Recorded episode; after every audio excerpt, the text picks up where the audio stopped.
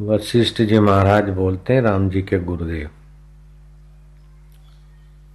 तलवार के प्रहार सह लेता ये जीव।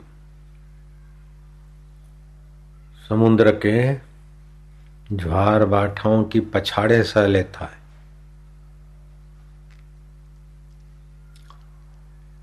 अस्त्र शस्त्र के घाव सह लेता है।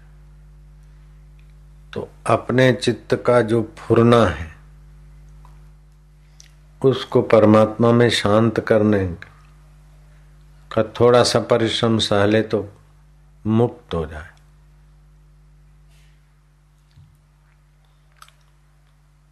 भगवान ने कहा, प्रणव सर्व वेदेशु शब्द खय पुरुषम दृशु सब वेदों में जो सार मूल है, वो ओमकार है। और आकाश में अगर अमिट शब्द है तो वो ओमकार का रहता है। इसीलिए जो हरिओम हरिओम जपते उनकी रोटी में हरिओम, हरि तो नहीं आता, ओम आ जाता है। सृष्टि मिटने के बाद भी परमात्मा नहीं मिटता, ऐसे ही सब सब शब्द खो जाने के बाद भी ओम का प्रभाव जो का त्यों रहता है।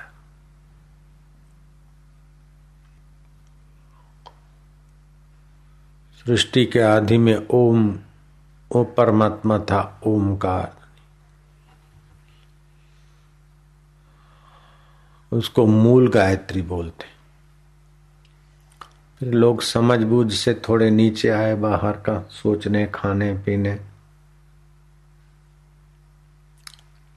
फिर ये त्रिपदा गायत्री आई। फिर पुराण, शास्त्र, वेद, वेदांत आए। अभी भी इतना सारा बखेड़ा करके फिर हम त्रिपदा में जाते हैं। विषय इंद्रियों में, इंद्रिया मन में और मन बुद्धि में।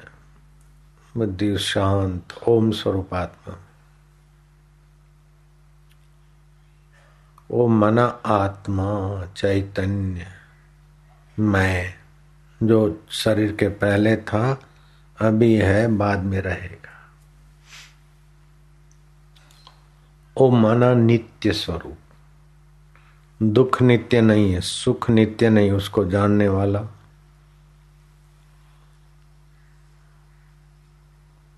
जो है वह ओम स्वरूप आत्मा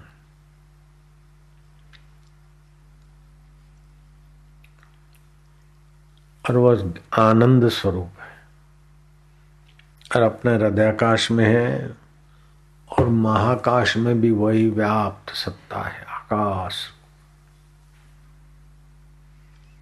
ये बहुत ऊँची स्थिति।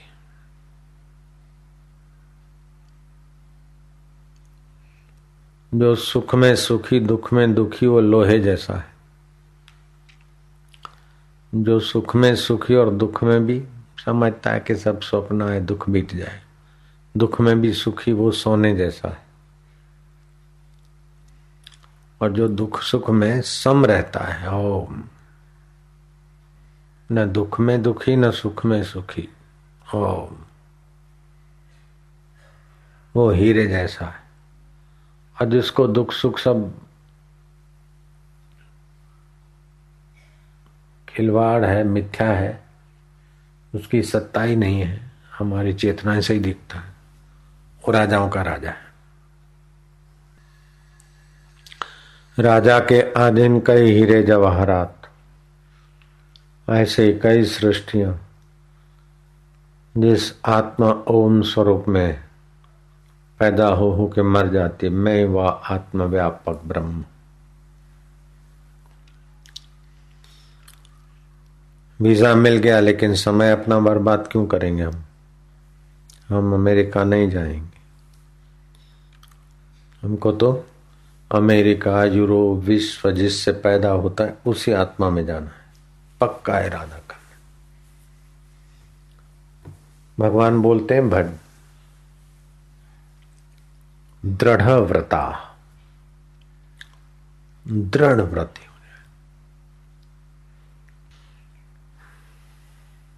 कभी इधर, कभी उधर कभी उधर। कुछ श्रद्धा, कुछ दुष्टता, कुछ संशय कुछ ज्ञान। घर का राहन घाट का जू धोबी का स्वान धोबी का स्वान मतलब? डॉग।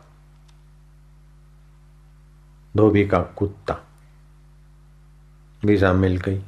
जरा घूम के आऊँ, जरा मज़ा लेके आऊँ। पापा ने बुलाया है, मामा ने बुलाया है, बेटे ने बुलाया है। लेकिन परमेश्वर बुला रहा है, सदियों से उधर गया। थोड़ा यूरोप घूम के आऊँ, थोड़ा इधर करके आऊँ, थोड़ा उधर जाके आऊँ, भटक जाएगा। पहले ईश्वर में जाओ, ठीक से। फिर आप जहाँ जाओगे, वहाँ तीर्थ बन जाएगा। जहाँ जाओगे, वहाँ मंगलमय हो जाएगा। मंगला नाम अपनी मंगलम। मंगलों का भी मंगल हो जाएगा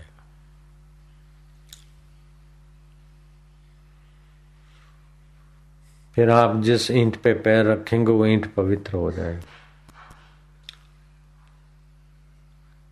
जिस वस्तु को छुएँगे, वो वस्तु प्रसाद हो जाएगी। आप जो शब्द बोलेंगे, वो वाणी वेद बन जाएगी। आपके आत्मानुभव की वाणी वेद वाणी आप अपनी महंता महात्मता भूल गए। सुख के लिए बाहर जा रहे।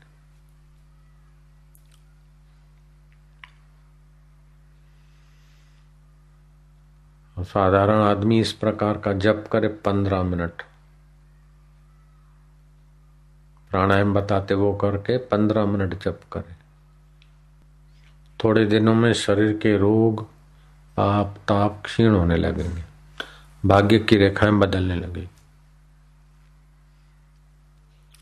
पंद्रह मिनट जप करे और फिर प्रणवा का जप करे।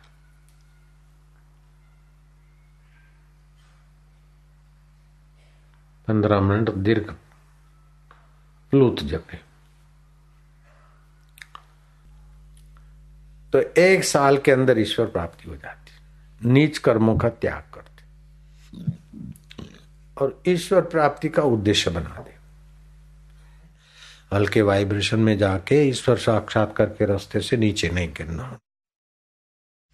हम्म। पहले ईश्वर प्राप्ति हो जाए, फिर कहीं भी जाएँगे, आएँगे, कोई बात नहीं। एक बार लोहा सोना बन जाए, फिर उसको चाहे तुम विषय विलासी वातावरण की गटर में डाल दो, उसको जंग नहीं लगेगा। एक बार ईश्वर प्राप्ति की भूख जगा दो। एक बार मन को परमात्मा के रहस्य का, परमात्मा के सुख का, परमात्मा के आनंद का, परमात्मा के माधुर्य का और परमात्मा की सत्ता का थोड़ा अनुभव कर ले। जैसे एक बार शराब का चस्का लग जाता है फिर अपने पैसे लगा के भी लोग पीते। पान मसाले का चस्का लग जाता है। फिर लोग अपनी तबाही स्वीकार करके भी करते ऐसे एक बार परमात्मा का चस्का मन को ठीक से लग जाए। फिर हल्की संगति से बचते बचते परमात्मा को पालो। बस पालो, फिर कोई बात नहीं। फिर आपको हम नहीं बोलेंगे कि आप ऐसा करो, वैसा करो। फिर तो आपका मन उस सुख से नीचे आना पसंद ही नहीं करेगा। इधर उधर की बात करोगे, फिर चटाक से उसी सुख स्वरूप में चले जाओगे। जैसे काम धंधा करते, फिर भी चटाक से पान मसाले में। शराबी इधर उधर करके, चटाक से शराब में। लोभी इधर उधर बात करके, चटाक से कमाई में। ऐसे ही एक बार भगवत सुख मिल जाए तो आपका मन चटाक से आत्मा परमात्मा में आ जाएगा।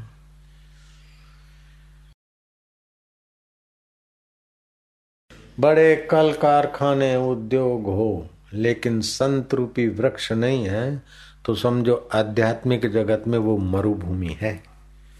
जिस देश में संत रूपी वट वृक्ष नहीं हो, उस मरुस्थली में एक दिन भी ना रही है और जहाँ संत पुरुष का दर्शन सत्संग मिल जाता है तो चाहे मरुभूमि हो, खाने के लिए, रहने के लिए कोई सुविधा ना हो ठीकरे में चंडाल के घर की भिक्षा। शिकारी चंडाल के घर की भिक्षा लेकर एक टाइम प्राण संभालने को मिल जाए तो भिक्षा लेके खाए और संत का संग सत्संग दर्शन करे।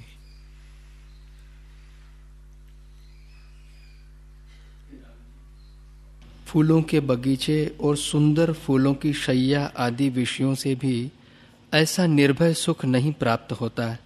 जैसा संतों की संगति से सरलता से प्राप्त हो जाता है। हाँ, पूनम की रात हो सोने की खाट हो रेशम की नवार हो केवड़े के फूल हो। हाँ गुलाब के अत्तर की छिटकाव हो यौवन हो आरोग्य हो धन हो और इस धरती की सुंदरी नहीं क्योंकि उसके मुँह के श्वासोश्वास से मरे हुए बैक्टीरियाओं की बदबू आ सकती है, पसीने की। ये वो चिड़चिड़ा स्वभाव हो सकता है, तलाक हो सकता है।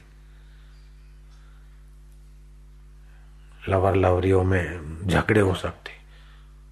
आप इतने स्वस्थ और स्वर्ग की अप्सरा आकर गले लगे। उनको झुरियाँ नहीं पड़ती और बदबू नहीं होती, यौवन क्षीण नहीं होता। वो आके गले लगे। फिर भी जो सत्संग से निर्दोष सुख मिलता है, वो सुख वहाँ नहीं है। और वो ललना के गले लगी, आपका कमर तोड़ कार्यक्रम हुआ, दूसरे दिन आप निस्तेज हो जाएँगे। लेकिन संत के संग से अभी और दूसरे दिन, तीसरे दिन, पाँचवें, पच्चीसवें दिन आप भगवतमय बनते जाएँगे। सुखदेव जी महाराज,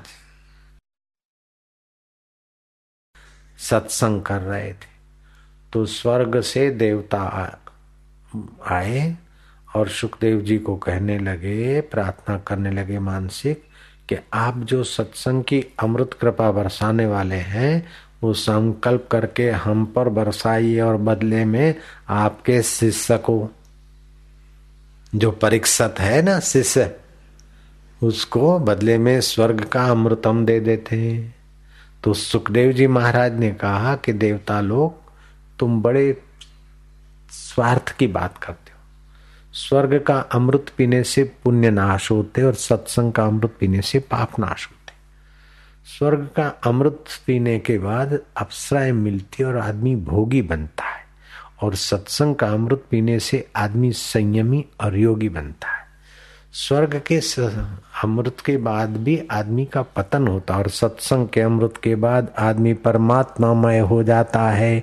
तो तुम हीर कोहिनूर लेकर बदले में कांच का टुकड़ा देने का सौदेबाजी करते हो तो सत्संग के अधिकारी नहीं हो। सत्संग का कोई मूल्यांकन करने वाला धरती पर पैदा ही नहीं हुआ।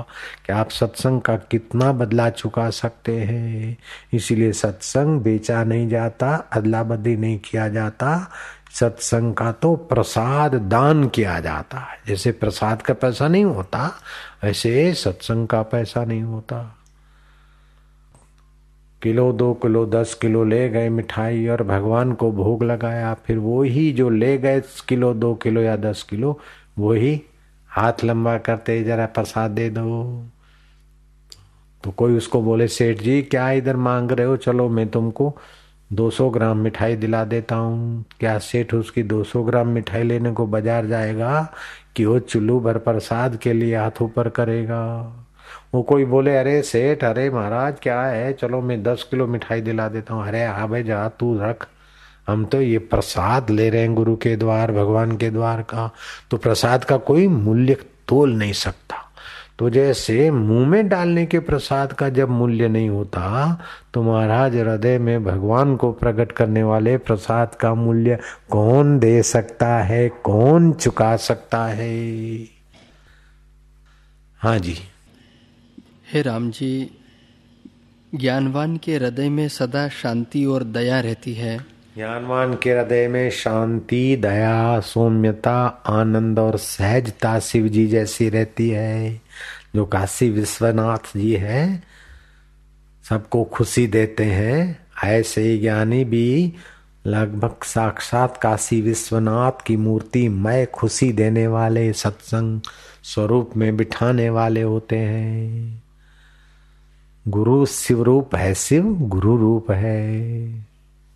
जी जैसे चंद्रमा के निकट जाने से शीतलता होती है वैसे ही ज्ञानवान के निकट आने से हृदय शीतल हो जाता है और कोई पुरुष उनसे उद्विग्न नहीं होता। हाँ, जैसे चंद्रमा के करीब जाने से मन शीतल हो जाता है लेकिन वो गौण शीतल है। थोड़ी देर शीतलता दिया, फिर देखो दूसरे दिन। लेकिन ज्ञानवान माँ के चरणों में जाओ तो उस समय शीतलता आई तो कई दिन हृदय में शीतलता रहती है और मरने के बाद भी वो शीतलता भगवान से मिलाती है। चंद्रमा की शीतलता भगवान से नहीं मिलाती है, फिर भी शीतलता का तो हम बखान करते हैं। चंद्रमा की शीतलता का हम धन्यवाद करते हैं। लेकिन सत्संग के द्वारा, सदगुरु के चरणों में जो शीतलता मिलती है, उसका तो कोई जवाब ही नहीं है, कोई उसका तोल मोल ही नहीं कर सकता है। तीर्थ नाये एक फल, धर्म लाभ। संत मिले फल चार, धर्म, अर्थ, काम, मोक्ष। सतगुरु मिले अनंत फल, कहत कबीर विचार। यह तन विष की बेलरी गुरु अमृत की खान। सिर दीजे सतगुरु मिले तो भी सस्ता जान सिर देकर भी सतगुरु मिल जाए, सत्संग मिल जाए तो सौदा सस्ता है। जो जाने सत्संग प्रभाव, लोक न वेद न आन उपाऊ सत्संग का ये बड़ा भारी प्रभाव लोक में, वेद में और कोई इतना दुख नाशक और सुख प्राप्ति करते करते ईश्वर से मिलाने का और कोई इतना तीव्र और सलामत मार्ग नहीं है जो ब्रह्मज्ञानी गुरु के सत्संग से मार्ग मिलता है। सलामत योग है अविकम्प योग है। कभी सत्संग, कभी जप, कभी ध्यान, कभी सेवा, कभी सुमरण, ये वो पता ही नहीं चलता है कि हमारी कैसी फास्ट यात्रा हो जाती खबर ही नहीं पड़ती। नहीं तो बारह बारह साल है ना मूलाधार केंद्र में जब करे बारह साल स्वादिष्टान में करे बारह साल मणिपुर में बारह साल इतर करे उसके बाद कहीं थोड़ी झलक वलक मिले यहाँ तो आए बारह मिनट में बारह साल का काम होता गया। हे राम जी वह उदार आशय क्षोभ से रहित होकर हाँ, उसका आशय उदार होता है। कुछ लेके देने का नहीं होता है। बिना लिए ऐसा दे कि खूटे ही नहीं। उदार आशय होता है ज्ञानी। धरती पर अगर कोई है उदार आशय तो ज्ञानी होता है, दूसरे कदम नहीं। दूसरा तो करेगा, चलो इसका अच्छा कर्म करे, अपना यश होगा, भगवान राज़ी होगा, मेरे को स्वर्ग मिलेगा। ज्ञानी को स्वर्ग की ऐसी तैसी, भगवान से क्या लेना है अब? भगवान कहाँ भाग गया कि भगवान मिलेगा। ऐसे ही करता बिना, न भगवान की इच्छा है न स्वर्ग की इच्छा, न यश की इच्छा, वो उदार आशय होता है ज्ञानी। ब्रह्म ज्ञानी उदार होता है, ऐसा दुनिया में तो कोई नहीं होता। ब्रह्म ज्ञानी की बराबरी का उदार कोई हो ही नहीं सकता। कोई लाख रुपया रोज लुटाए, दस लाख रोज लुटाए। सब कुछ लुटा के भिक्षा मांग के खाता हो, फिर भी इतना उदार नहीं जितना ज्ञानी उदार होता है। उदारों में देखो तो साक्षात्कारी पुरुष। मित्रों में देखो तो वो। ज्ञानियों में देखो तो वो। राजाओं में देखो तो ब्रह्मज्ञानी का राज हो तो क्या कहना? राम जी ब्रह्मज्ञानी थे, कैसा राज था जनक राजा। विद्वानों में देखो तो वशिष्ठ जी महाराज का अभी चल रहा है। ज्ञानी जो भी करेगा, क्योंकि पूरा है ना, पूरे को पाए तो जो करेगा वो पूरा। टना टन। इसलिए हम कहते कि पहले ब्रह्म ज्ञान पालो, फिर धंधा करो, जो करना है, शादी वाले शादी करो, बेटे वाले बेटे करो। युद्ध करना है, बॉर्डर पे तो युद्ध करो, लेकिन एक बार अपने को भगवान के साक्षात्कार के जो जन्म मिला है, वो काम कर लो। आपको साक्षात्कार करने के लिए जन्म मिला है। असली काम करने के लिए आए, वो असली काम कर लो, फिर ये नकली काम भले तुम जितना चाहिए उसे दस गुना करोगे। अभी हमारी मौज आ जाए तो हम शक्कर का बिज़नेस कर सकते, पहले जो करा था ना, उससे हज़ार गुना कर सकते भी। आ जाए मौज तो। हाँ हाँ। पहले जितनी मेहनत पड़ती थी, उसका सौ ऐसा मेहनत नहीं, और हम शक्कर का बिज़नेस कर सकते, यहाँ बैठे बैठे क्या ख्याल है? हाँ अब नहीं है ज़रूरत। गुड़ का कर सकते साक्षात्कार के पहले तो शक्कर के बिज़नेस में दम निकल जाता था। अभी तो दम निकाल दे बिज़नेस का ही। शक्कर मार्केट में अगर हम आ जाए, अगर मैदान में हम डट जाए तो मुश्किल है पीछे हट जाए। हाँ। शक्कर नहीं बोलना शक्कर का मैं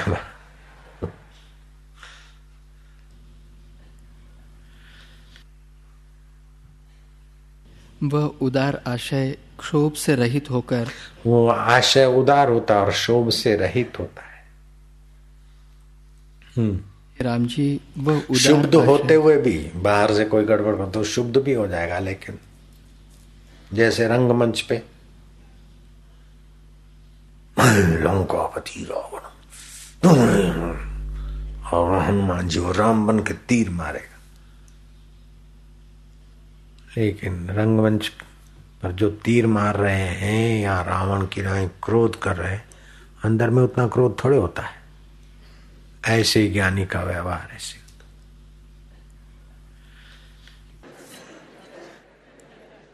हाँ जी।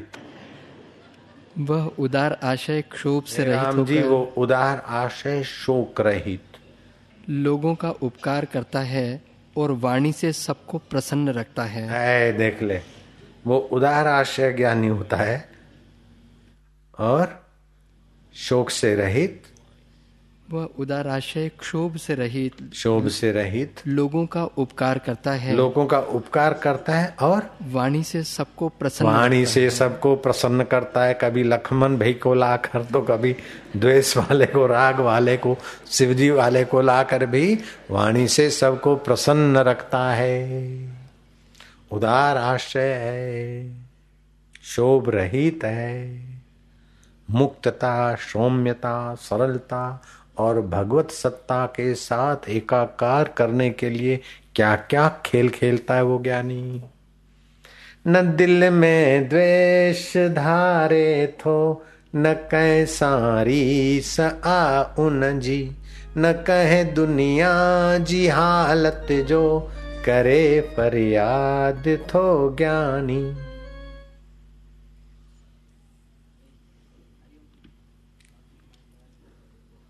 बहारी बाग जे वांगुर, रहे दिल शाद थो ज्ञानी।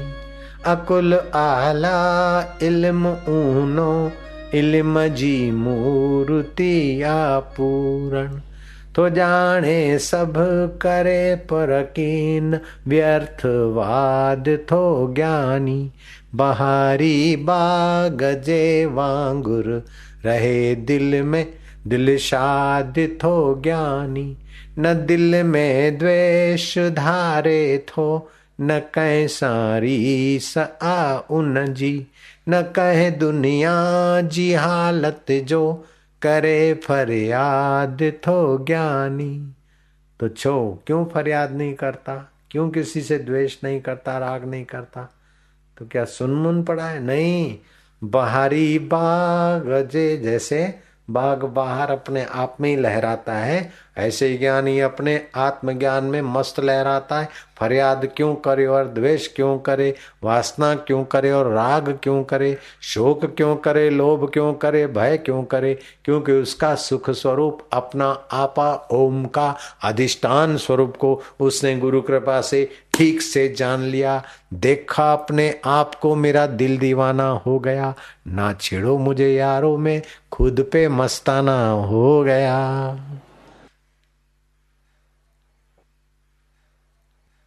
हे राम जी, ज्ञानवान भोक्ता में भोक्ता, मूर्खों में मूर्खवत, बालकों में बालकवत, वृद्धों में वृद्धवत और धैर्यवानों में धैर्यवान। और ब्रह्म ज्ञानी बालक के साथ बालक जैसा, विनोदियों के साथ विनोद, धीर गंभीरों के साथ धीर गंभीर, विद्वानों के साथ विद्वान, और बहुरानियों के बीच बड़ा सासु बन जाएगा रसोइयों के साथ बड़ा आवाज़ है।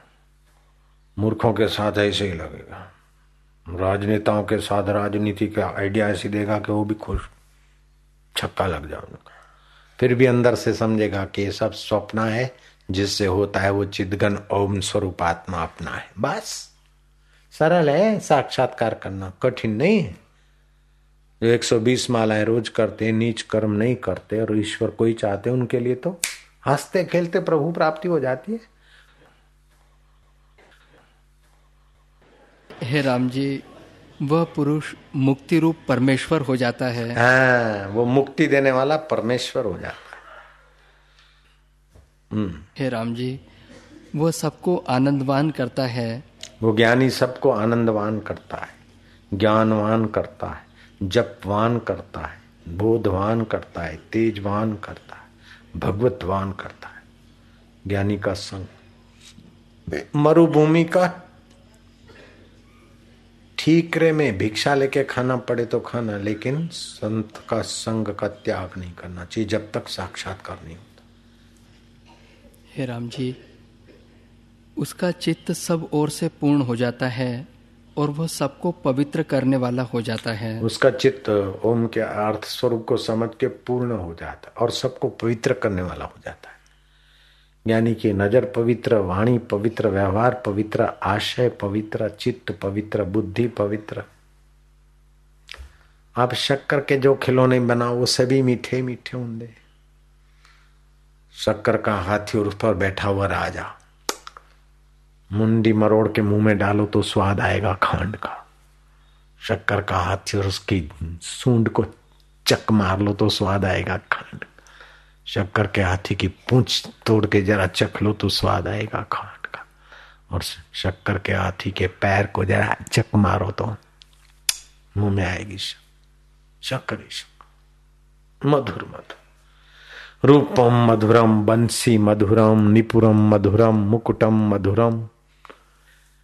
नृत्यम मधुरम गानम मधुरम मधुरादे पते मधुरम मधुरम अखिलम मधुरम निखिलम मधुरम वाद्यम मधुरम गाज्यम मधुरम गोपम मधुरम लीला मधुरम मधुरादे पते मधुरम मधुरम सब मधुर मधुर हो जाता हम्म। हे राम जी जैसी शीतलता निर्वासनिक पुरुष के संग से होती है, तैसी और किसी भी उपाय से नहीं होती है।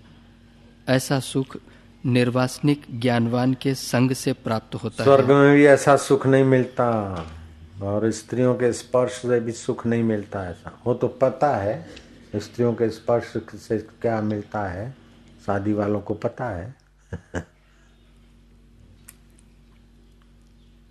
पुरुषों के स्पर्श से क्या सुख मिलता है शादी वालों को पता है स्त्री के संग से क्या पत, मिलता है पता है। और सत्संग से कौन सा निर्दोष सुख मिलता है, वो भी पता है। अब मर्ज़ी तुम्हारी बात है। मेरे गुरुदेव बोलते थे कि संसार का सुख क्या है? हस्ती धारे गर्भ को, तजंती रोदत्ती सो मेरे साईं बोलते थे, हो तो बेचारी माइयों को पता है तो बात तो बात कैसे जन्म होता है? तो बात तो बा। बच्चे को जन्म देते समय कैसी पीड़ा होती हो तो माइया जानती उसे दुगनी बच्चे को होती। लेकिन वो वात्सल्य भरा है कि इतनी पीड़ा के बाद ऐसी कौन सी चीज़ है जो फिर बच्चा प्यारा लगता जो आते ही इतना दुख दिया फिर भी प्यारा लगता है? तो ये वात्सल्य भरने वाले की कैसी कला है? नहीं तो आते ही तो इतना रुलाया बेचारी को। हे राम जी जैसे माता की पुत्र पर दया और ममता होती है वैसे ही ज्ञानवान की सब पर दया रहती है, है। जितने लोग भी दयालु दिखते हैं वे सब ज्ञान के प्रसाद से ही दया करते हैं। जितने भी धरती पे दयालु दिखते हैं वो अंतर्यामी ईश्वर के ज्ञान के प्रसाद से ही दया करते वही अंतर्यामी ईश्वर का स्वाभाविक स्वभाव। ओम उसी से दया प्रेरणा ज्ञान। हम्म। दया का स्थान ज्ञानवान ही है और ज्ञानवान सबका हृदय है। ज्ञानवान सबका हृदय है। एक शरीर में दिखते हुए भी सबके हृदय में एकाकार हो बैठा हे। राम जी ज्ञानवान सर्वदा नमस्कार करने और पूजने योग्य है। यानी सदा नमस्कार करने और पूजने योग्य है। जिसका बड़ा उपकार है। भली प्रकार ज्ञानवान की सेवा करनी चाहिए, भली प्रकार उनकी आज्ञा, शिरोधार्य करके अपने मन को उसी रास्ते चलाना चाहिए। फिर इधर उधर नहीं। हम्म। जिस स्थान में ज्ञानवान बैठता है, उस स्थान को भी नमस्कार है। जिससे बोलता है, उस जिह्वा को भी नमस्कार है। जिस पर ज्ञानवान दृष्टि डालता है, उसको भी नमस्कार है। ज्ञानवान सबका आश्रय है। हे राम जी, जैसा ज्ञानवान की दृष्टि से आनंद मिलता है, वैसा आनंद तप, दान और यज्ञ आदि कर्मों से भी नहीं मिलता। ऐसी दृष्टि और किसी की भी नहीं होती, जैसी संत की दृष्टि होती है, वह ऐसे आनंद को पाता है जिसमें वाणी की कोई गति नहीं। हाँ, ऐसे आत्मा परमात्मा के आनंद को पाता है जहाँ वाणी बयान नहीं कर सकती। हाँ। राम जी तृणवत जानकर उसने सारे जगत को त्याग दिया है और सदा आत्म तत्व में स्थित है उसको किसकी उपमा दीजिए?